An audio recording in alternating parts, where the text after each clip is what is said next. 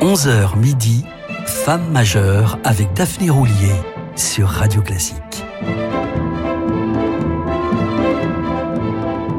Bonjour et bienvenue à celles et ceux qui nous rejoignent sur Radio Classique. Me voilà de retour pour poursuivre l'évocation d'une violoncelliste, soliste et chambriste majeure et multi-récompensée, Anne Gastinel.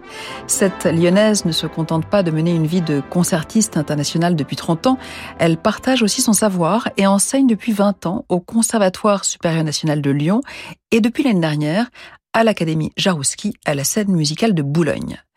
Le critique Jean-Louis Hésine l'a décrit comme une contemplative que rien ne bouscule, qui n'a jamais songé à suivre un plan de carrière et qui préfère regarder filer les nuages entre Saône et Loire, lire Stefan Zweig et Thomas Mann. Une contemplative très active néanmoins, aussi investie dans les projets caritatifs que dans sa discographie, presque exclusivement sous la belle naïve. Elle n'a pas encore 36 ans lorsqu'elle enregistre, dans la quiétude du canton du Valais, en Suisse, ce qu'elle considère comme le Graal de tous les violoncellistes, les six suites pour violoncelle seul de Jean-Sébastien Bach. Anne Gastinel confiera qu'elle a toujours désiré en laisser une trace, mais que son désir était au moins aussi fort que son appréhension à franchir le pas. Elle craignait cette longue route solitaire, seule, avec Bach. Mais grâce à son Testore de 1690, son instrument fétiche qu'elle nomme affectueusement son bel italien, grâce aussi à sa famille, à ses élèves et à ses enfants qui ont supporté ses humeurs, jusqu'à Jean-Sébastien Bach lui-même, éternelle source d'inspiration et compagnon de toujours, elle en vint à bout, magnifiquement.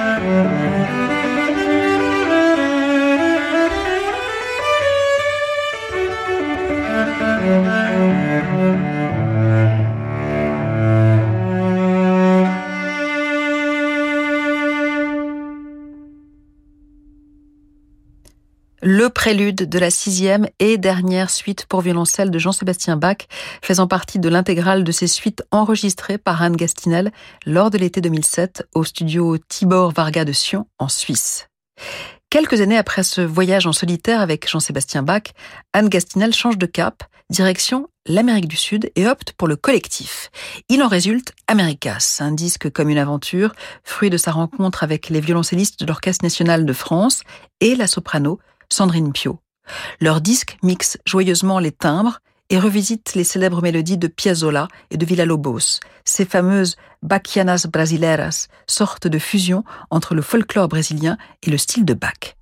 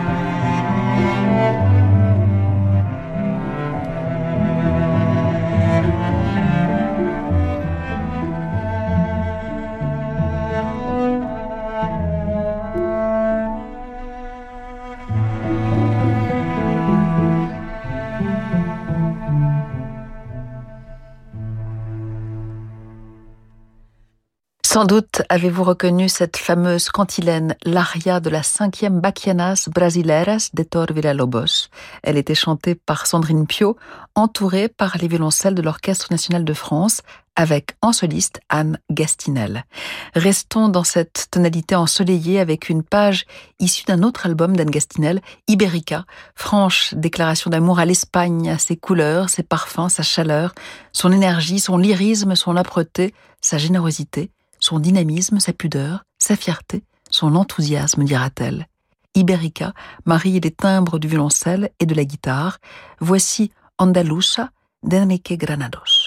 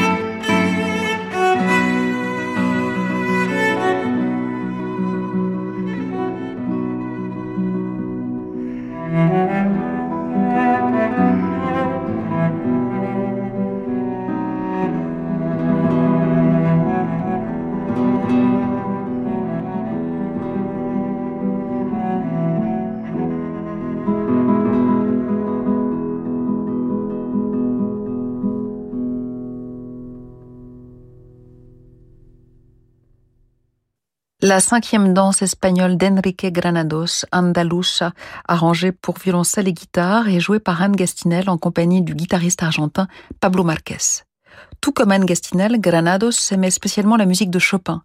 S'il est bien un instrument qui se prête à la vocalité et au lyrisme de Chopin, souligne-t-elle, c'est le violoncelle. Seulement, Chopin a relativement peu composé pour cet instrument, sauf à l'intention de son ami violoncelliste Auguste Franchomme. Il n'en fallait pas davantage pour qu'Anne Gastinel, avec la pianiste Claire Désert, sa complice de toujours, lui consacre un disque en 2021.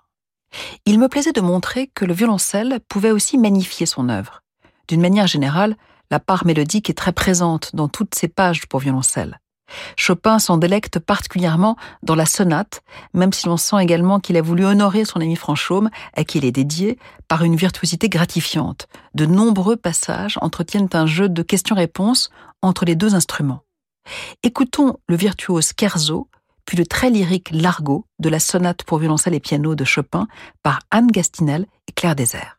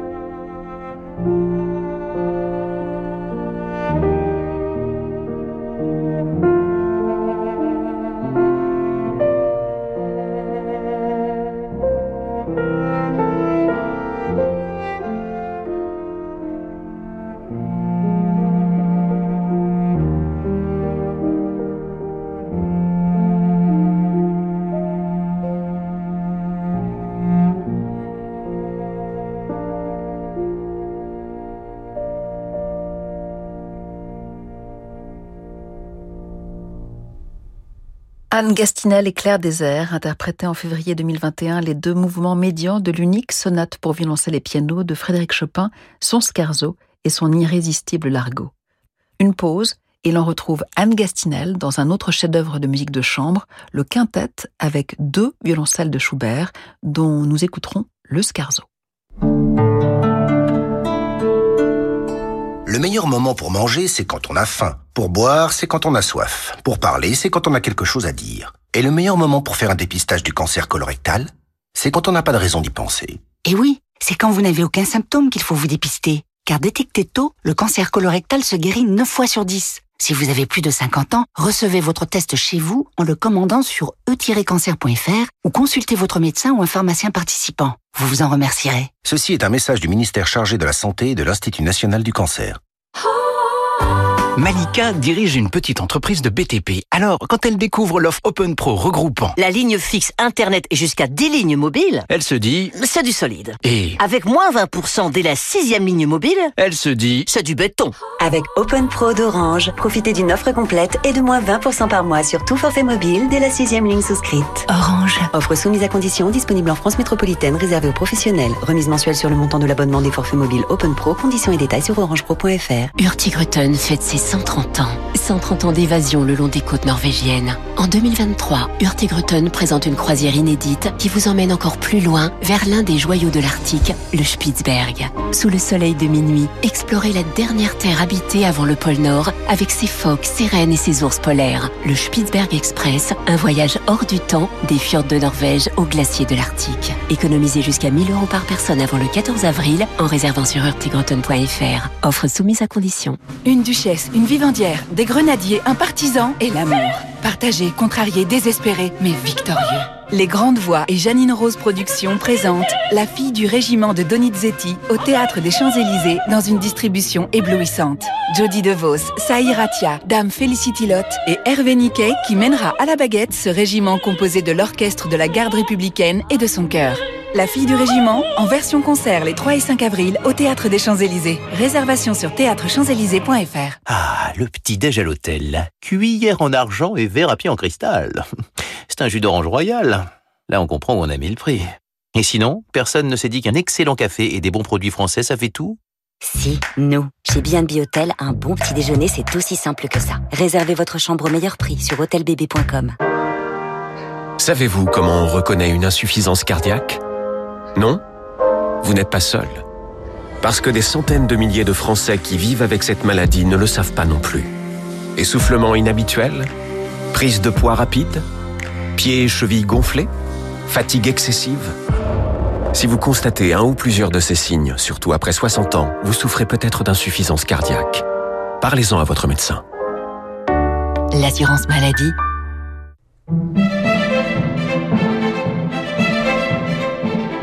Femme majeure avec Daphné Roulier sur Radio Classique.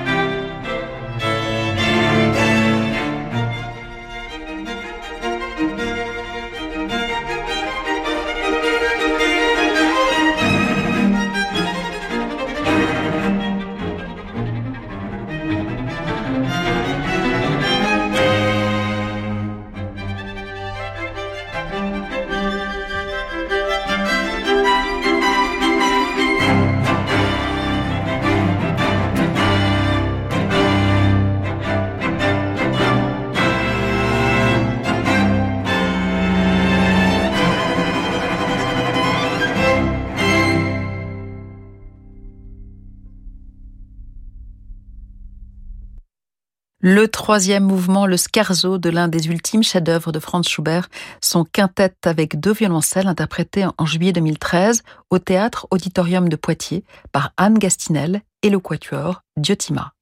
Formé en 1996 par des lauréats du Conservatoire national de Paris, ce quatuor à cordes s'est choisi un nom qui procède à la fois d'une allégorie du romantisme germanique et d'une passion pour la musique contemporaine, en référence à une œuvre de Luigi Nono. C'est précisément ce mariage du romantisme et de la modernité qu'a recherché Anne Gastinel dans cette collaboration. Pour conclure cette évocation sur une note plus festive, Francis Drezel vous a choisi le triple concerto de Beethoven, un enregistrement multi-récompensé d'Anne Gastinel en compagnie du violoniste Gil Shaham et du regretté Nicolas Angelich au piano, ainsi que du chef Paavo Järvi à la tête du symphonique de la radio de Francfort. Une œuvre d'humeur plutôt joyeuse, mais dont la violoncelliste souligne les difficultés. C'est sa forme qui la rend si particulière. C'est à la fois une œuvre concertante, mais aussi une pièce de musique de chambre. Ce mélange des genres, cette dualité, ne sont pas simples à gérer. En réalité, ce concerto est extrêmement difficile à jouer pour chacun des trois solistes, mais pour des raisons différentes. La partie de violoncelle est riche, dense, mais avec une écriture qui n'est pas très violoncellistique. Pour le dire de façon imagée, elle ne tombe pas sous les doigts.